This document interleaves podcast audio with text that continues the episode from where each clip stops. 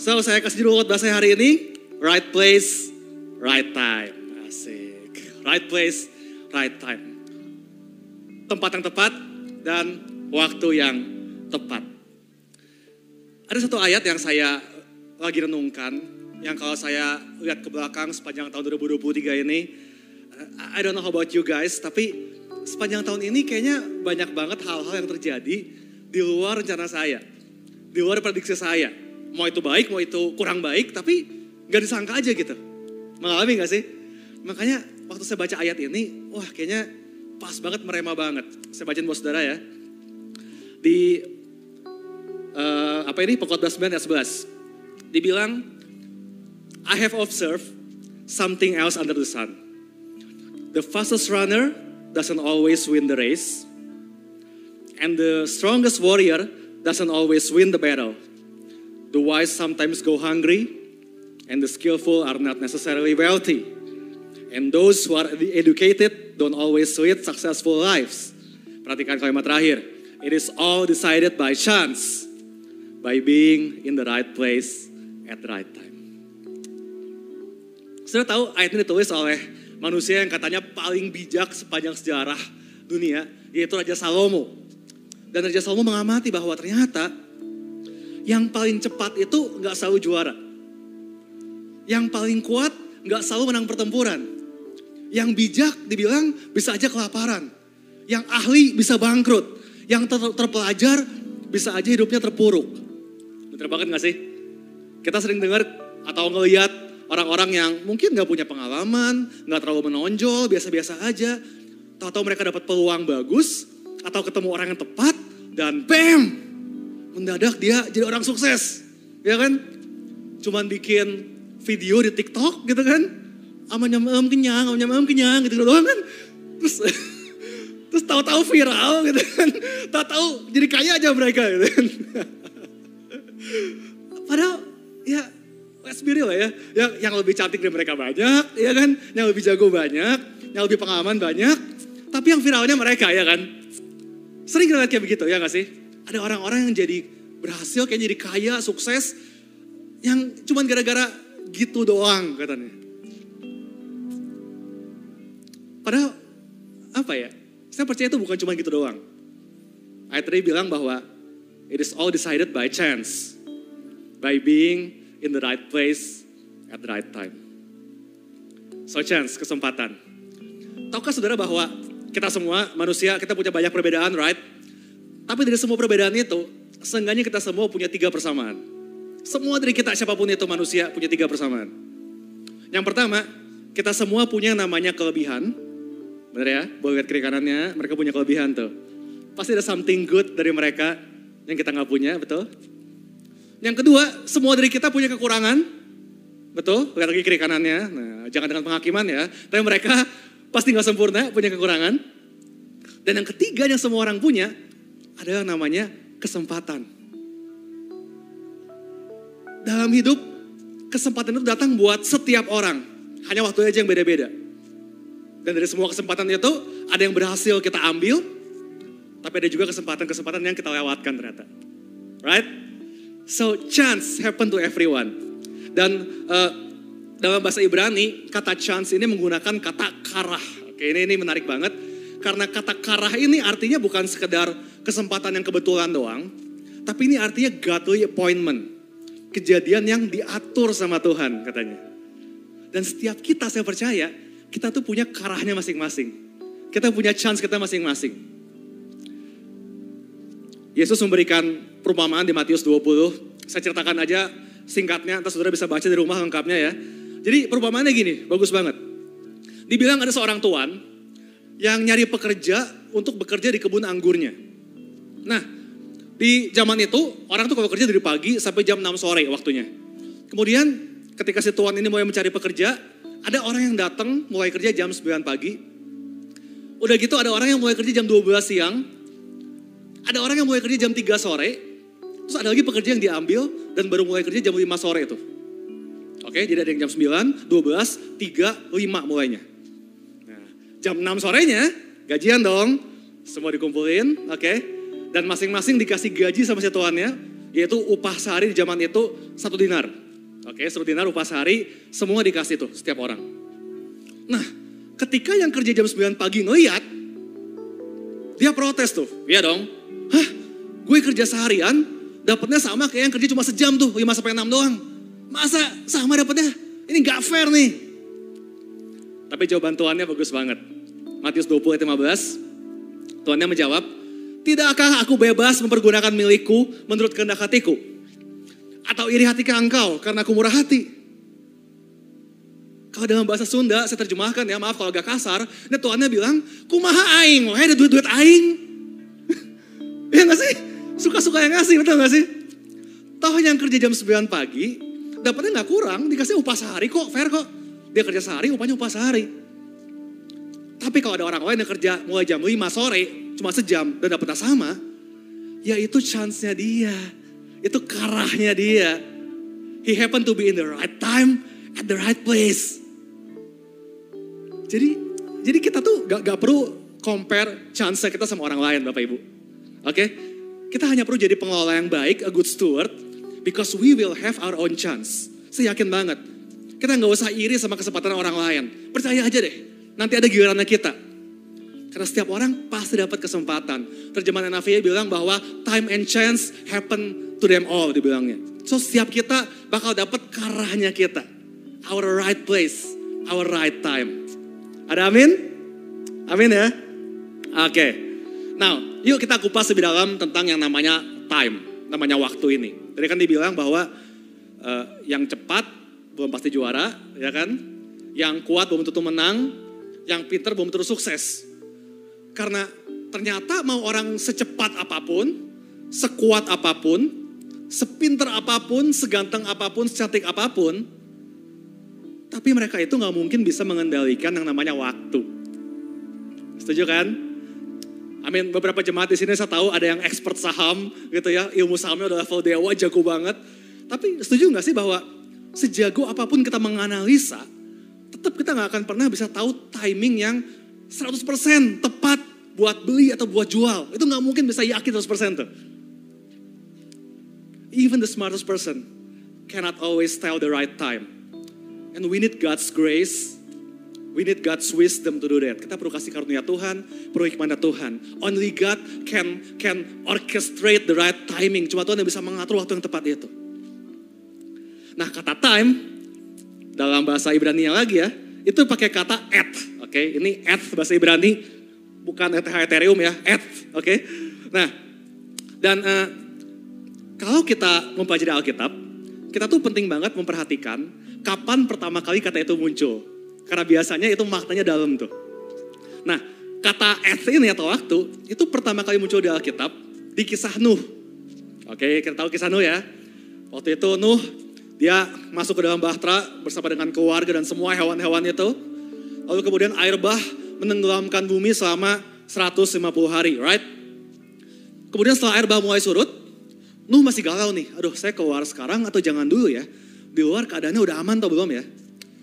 Dan akhirnya buat buat ngetes keadaan di luar, Nuh itu melepaskan seekor burung merpati untuk memberikan petunjuk. Oke, ayatnya di kejadian 8 ayat 11. Ini bilang, menjelang waktu senja, pulanglah burung merpati itu, baik lagi mendapatkan Nuh.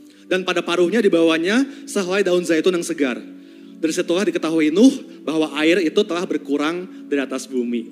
Oke, jadi merpatinya balik, bawa daun, artinya oh berarti pohon udah gak tenggelam nih. Berarti keadaan di luar udah mulai aman nih. Oke, kebayang ya? Nah, lihat bahwa di ayat ini ada kata waktu senja.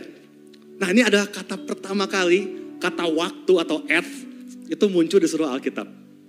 Oke, dan yang menariknya, kata ini muncul saat burung merpati datang memberikan petunjuk kepada Nuh.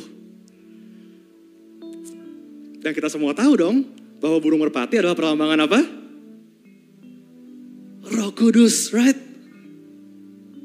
Roh Kudus ternyata adalah pribadi yang akan menunjukkan pada kita at waktu. Holy Spirit is the one that will lead us to this right time and right place. Waktu hidup lagi kerasa kosong gitu ya. Terus hari Minggu iseng sendirian duduk di cafe monsun di bawah gitu kan. Gak tau mau ngapain Eh tiba-tiba Bisa dong promosi dikit. Terus eh, tiba-tiba ketemu teman. Eh lu lagi ngapain di sini nongkrong sendirian? Iya nih gue lagi bosen. Eh gue gereja gue di atas di sisi. Ikut aja naik yuk. Kita ikut naik ke atas. Dan eh sejak saat itu kita ketemu Tuhan. Kita tertanam di gereja bahkan bertumbuh. Wih gak disangka udah ke gereja nih. Tapi hidup berjalan ya. Terus sekarang apalagi masalah hidup? Kerjaan belum dapat. Suatu hari minggu beres ibadah di sisi turun ke bawah tuh makan-makan kan, makan di monsun lagi tuh. Eh, lagi makan sama homestylenya dikenalin, eh ini kenalin nih. Teman baru kita, dia punya uh, toko.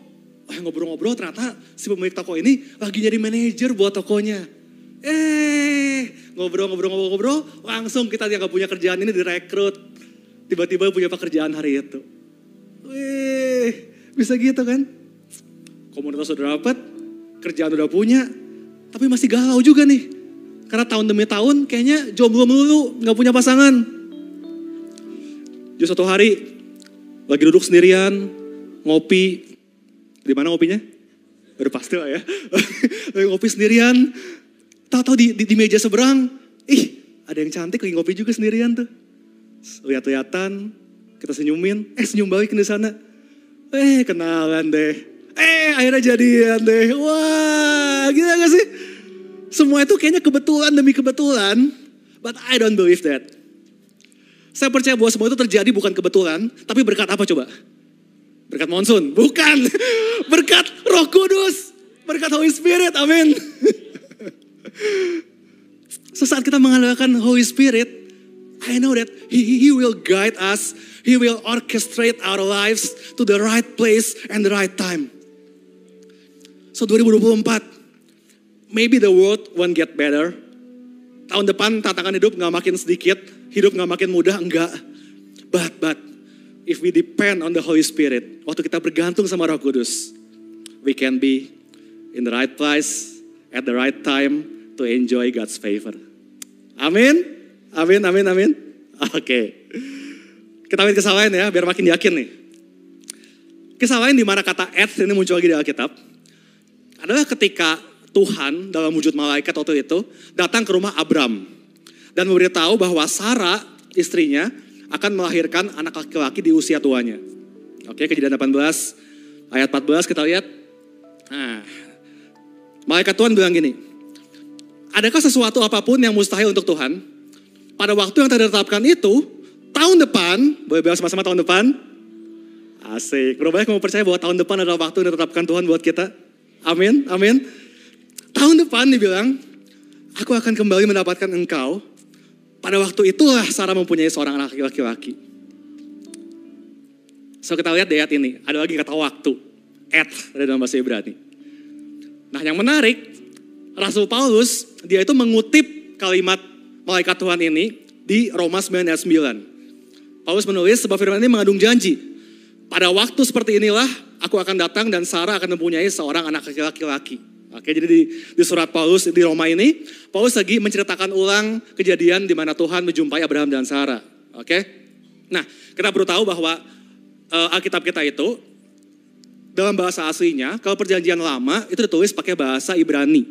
Sementara perjanjian baru itu ditulis pakai bahasa Yunani. Oke, dua bahasa. Kalau di kita ya bahasa Indo semua lah. Tapi dua bahasa itu. Nah, tadi kita lihat di ayat ini, di perjanjian lama kata waktunya tuh pakai kata at. Nah di perjanjian baru ini pakai bahasa Yunani kan beda kan? Nah dalam perjanjian baru kata waktu itu dalam bahasa Yunani ada dua kata yang dipakai. Yang pertama ada yang namanya kata kronos yang artinya adalah men's timing waktunya manusia 24 jam, 24 jam sehari yang kita semua punya, right? Dari situ kita punya kata kronologi, betul? Sesuai urutan waktu kan? Dan ada satu lagi kata yang dipakai, yaitu kata kairos, yaitu God's timing yaitu the right time, favorable moment, waktunya Tuhan. Dan ketika Paulus mengutip perkataan malaikat Tuhan kepada Sarah tadi, kata yang Paulus gunakan adalah kairos. Yang artinya ini emang waktunya Tuhan buat Sarah nih. That's the right time, the appointed time for her. 25 tahun Abraham dan Sarah menunggu sejak pertama kali mereka peroleh janji Tuhan. Sampai akhirnya betul-betul kejadian tuh, Ishak lahir. Yusuf menunggu 13 tahun sejak dia bermimpi sampai akhirnya dia benar-benar jadi penguasa Mesir. Daud menunggu 15 tahun dari sejak dia diurapi sama Nabi Samuel sampai beneran jadi raja Israel 15 tahun tuh. Kaleb menunggu 45 tahun sejak dia jadi mata-mata mengintai tanah perjanjian sampai akhirnya beneran tuh 45 tahun kemudian dia dapat Hebron sebagai milik pusakanya. Saya butuh 35 tahun sampai akhirnya menemukan Ivalin pasangan, pasangan hidup saya.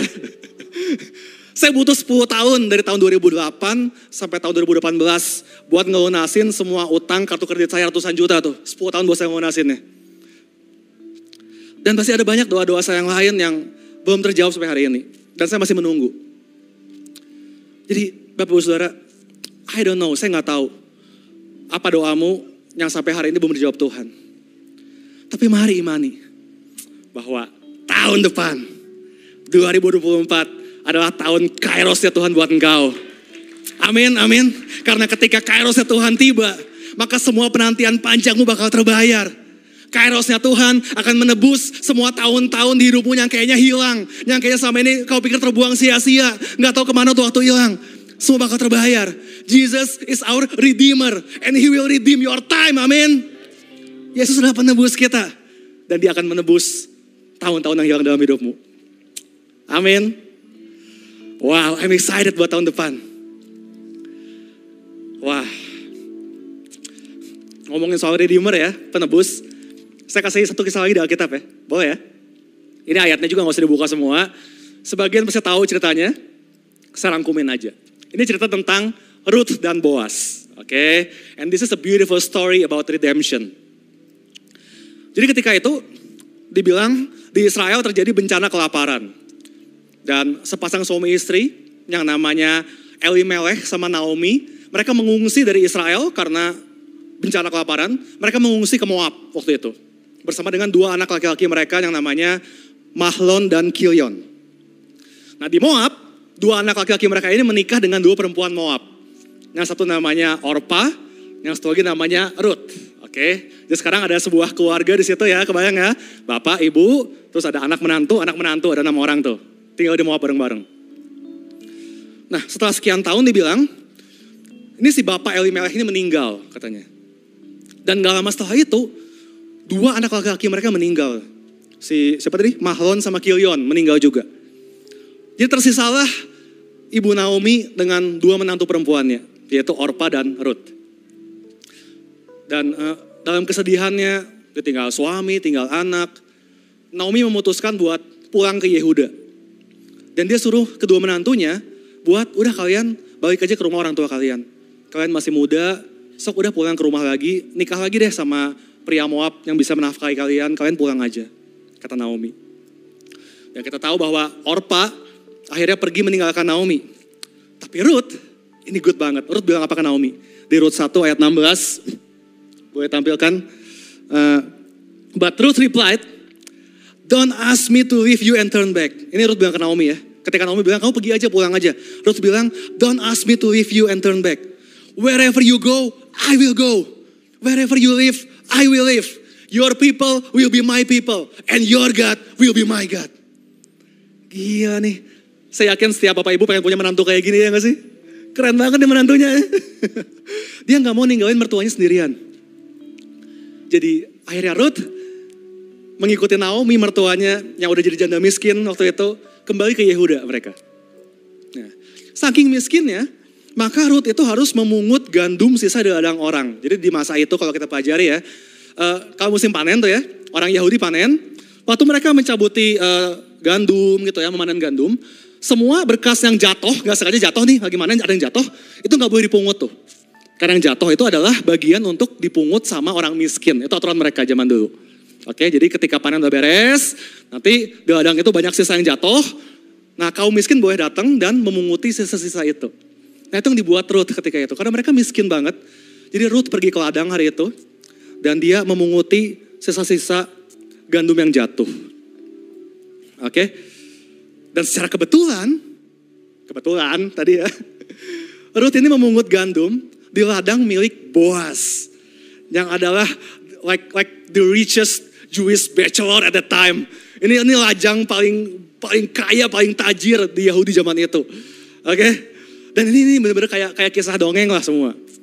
Ruth, seorang perempuan asing, dia orang Moab bukan orang Yahudi. But but but she was she was in the right place at the right time. Dan singkat cerita, Boas jatuh cinta sama Ruth, dia menebus Ruth dan menikahinya. And the rest is history. Dari pernikahan itu, Boas dan Ruth punya anak namanya Obed. Kemudian Obed punya anak lagi namanya Isai. Dan Isai punya anak lagi namanya Daud. Yang akhirnya menjadi Raja Israel. Dan bahkan gak sampai situ aja. Dari garis keturunan Daud, born a king. And not just any king, the king of kings. Raja segala raja yang kita rayakan hari ini kelahirannya. Yesus Tuhan kita. Lahir dari situ. Who would have thought? Siapa yang nyangka? Siapa yang menyangka bahwa itu adalah takdirnya Ruth. Untuk menjadi nenek moyang dari juru selamat dunia. Raja segala raja. Ruth waktu itu dia jelas bukan bukan gadis paling beken, dia bukan gadis paling pinter, dia bukan gadis paling kaya. But the fastest runner doesn't always win the race. Amin. And the strongest warrior doesn't always win the battle. The wise sometimes go hungry, and the skillful are not necessarily wealthy. And those who are educated don't always live successful lives. It all decided by chance, by being in the right place at the right time. Saat Ruth berkata pada Naomi, Your God will be my God. Roh Kudus membawa Ruth bekerja dalam hidup Ruth dan bawa dia kepada karahnya, God's appointment, kepada kairosnya, God's divine time. Dan dan Ruth adalah perambangan kita semua, ya nggak sih? Kita tuh kayak Ruth, kita itu orang-orang Moab. Kita bukan orang Israel, sejatinya kita itu bukan umat pilihan Tuhan loh. Sama seperti Ruth, kita ini miskin gak punya apa-apa. Kita ini we are spiritually bankrupt. Kita tuh bangkrut secara rohani. Kita penuh dosa dan upah buat dosa kita adalah maut. Sejatinya kita bukan Israel, umat pilihan. Tapi saat kita memutuskan bahwa their God will be my God. Bahwa Allah Israel yang disebut Yahweh, Elohim, El Shaddai itu adalah Tuhan kita. Maka Boas, Boas adalah perlambangan Yesus Kristus. Yesus menebus kita sehingga kita yang tadinya orang-orang asing, kita bilang diangkat menjadi anak-anak Allah, anggota keluarga kerjaan surga. Sehingga roh kudus bisa tercurah atas kita. Dan roh kudus itulah yang akan menuntun kita kepada karah, kepada kairos, right place, right time untuk menerima berkat Tuhan. Katakan amin. Beri kemuliaan buat Tuhan kita. Amin. Wow. Is that good or what?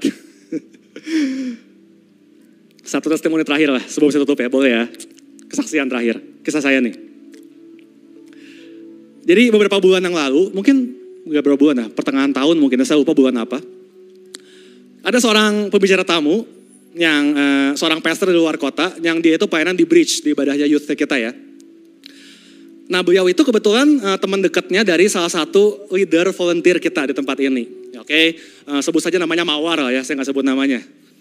Nah, jadi singkat cerita waktu itu si Mawar ini, leader kita, mengajak si pastor ini buat uh, nongkrong di monsun, Bapak Ibu. Tuh, monsun lagi kan? Jadi kayaknya kalau sudah punya doa yang belum kejawab ya, cobain nongkrong di monsun deh. Siapa tahu ya, siapa tahu, siapa tahu, oke? Okay? Gak ya, bercanda ya. Oke, okay. anyway, kebetulan hari itu saya juga lagi kerja di monsun tuh. Saya lagi kerja, jadi nggak sengaja ketemu mereka dong. Jadi saya gabung ke meja mereka, ngobrol-ngobrol, wah ke mana-mana, cerita segala macam, ngomongin A, ngomongin B. Sampai kita ngebahas mengenai masalah stasiun kereta cepat yang bakal ada di Padalarang. Waktu itu belum ada WUS kan, belum jadi tuh. Tapi kita bilang, oh nanti bakal ada tuh di Padalarang gitu kan. Dan dari situ kita ngobrol gimana Padalarang bakal berkembang. Terus saya cerita tuh, saya iseng doang nyotok bahwa kebetulan saya punya sebuah uh, rumah di daerah Padalarang yang mau saya kontrakin waktu itu. Nah ini saya gak bilang ke mereka tentunya. Tapi sebetulnya waktu itu saya, tuh lagi berdoa banget. Saya berdoa saya pengen ngontrakin tuh rumah. Karena saya tuh lagi lagi waktu lagi peruang banget, ada tagihan yang perlu saya bayar. Dan saya udah berusaha ngiklanin ke mana-mana, pasang iklan udah, pakai agent udah, tapi ini rumah nggak laku-laku dan saya udah nggak tahu tuh gimana caranya waktu itu. Nah, terus tadi pas lagi ngobrol kan, nggak sengaja saya mention nih ke si pastor ini bahwa saya punya rumah di Padalarang. Eh, di sebelahnya si Mawar tadi teman kita, tak tahu bilang, eh kok kami suami istri lagi nyari kontrakan rumah nih. Dan kebetulan pengen daerah sana. Boom. Right place, right time. Mereka lagi nyari rumah, saya lagi nyari penyewa, dan tanpa sengaja kami ketemu hari itu dan deal. Nah, boleh kasih kemuliaan buat Tuhan. But but but no, no imagine this. Mari mari bayangkan. Kalau hari itu si pastor luar kota ini nggak pelayanan ke Bandung, kita nggak ketemu tuh. Kalau hari itu pas saya nggak kebetulan kerja di Monsun, kita nggak ketemu juga. Kalau hari itu si Mawar ngajakin si pastor ini nongkrong tempat lain bukan di Monsun, nggak ketemu juga tuh kita. Terus kalau hari itu kita nggak ngobrol ke mana-mana, nggak ngomongin soal KCIC di Padalarang, nggak bakal kesinggung untuk omongan soal rumah. Bener gak sih? Ada begitu banyak faktor yang kayaknya ini gak mungkin. But you see, the Holy Spirit was orchestrating all behind the scene. Roh Kudus mengatur semua di belakang layar. Saya berdoa, minta ketemu penyewa. Si Mawar mungkin lagi berdoa, pengen ketemu rumah, gitu kan. Dan terjadilah itu, God's divine appointment. Kami ketemu hari itu. Right place, right time, dan kairos Tuhan terjadi. And I really pray, and I really believe, saya sangat percaya. Di tahun 2024 akan ada banyak kesaksian seperti ini.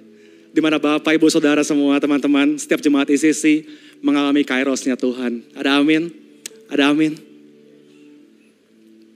Dua ayat terakhir yang harus saudara pegang menghadapi 2024 nanti. Dari Paulus juga nih. Galatia 6 ayat 9. Ini Paulus menulis. So let's not get tired of doing what is good. At just the right time, we will reap a harvest of blessing if we don't give up. At just the right time. Tebak the right time ini dalam bahasa Yunani pakai kata apa? Kairos. God's appointed time. Pada kairosnya Tuhan dibilang, kita akan menuai berkat kalau kita apa? Gak menyerah if we don't give up. If we don't give up, Bapak Ibu teman-teman, boleh bilang kiri kanannya don't give up, don't give up, don't give up. Jangan menyerah, jangan menyerah because your kairos is coming. Karena kairosmu akan terjadi. Jangan menyerah dalam hal apa? Ayatnya bilang, let's not get tired of doing what is good. Ya kan? Melakukan usaha yang baik. So we must do something. Kita harus bekerja, Lakukan apa yang kita bisa dengan effort yang terbaik. Menantikan kesempatan Tuhan, itu bukan berarti lalu kita malas-malesan gitu kan, gak mau gawe, gak bikin planning, gak nabung, terus berharap ntar uang jatuh dari langit gitu kan. Gak bisa, karena success is chance plus preparation, right? Rumus sukses itu adalah kesempatan plus persiapan. Kereta sih udah pasti datang, tapi kalau kita nggak ada di stasiun tepat waktu, kita ketinggalan tuh kereta. Betul kan? Jadi jadi sambil menantikan chance-nya Tuhan itu, we still need to give our best effort. Supaya ketika waktu Tuhan tiba, kita tuh siap. Amin. Do what is good. Dan hal yang kedua, terakhir, kita juga gak boleh nyerah dalam hal apa? Di ayat 10-nya dibilang, take advantage of every opportunity. Opportunity lagi-lagi pakai kata kairos kalau kalian cek ya. Ini kairos juga nih. Ambil semua kairos untuk apa?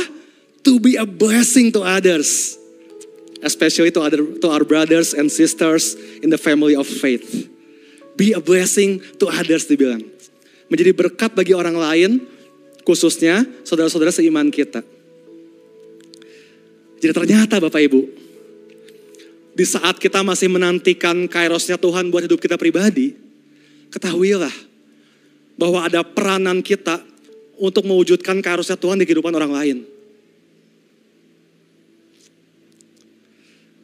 Jadi semua 2024 let's let's not get tired of doing good. Jangan lelah melakukan hal yang baik. Don't give up, jangan menyerah. And let's keep on being a blessing to others.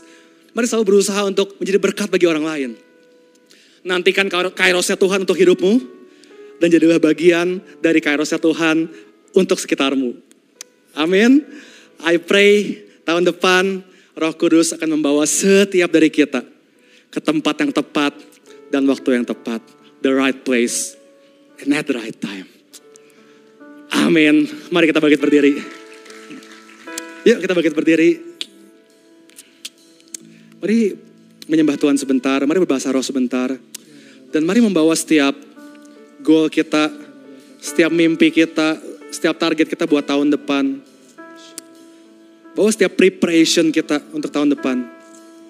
Dan mari kita berdoa dan percaya mengimani bahwa Tuhan akan pertemukan persiapan kita itu dengan karahnya Tuhan, dengan kairosnya Tuhan, dengan chance dari Tuhan at the right time, at the right place.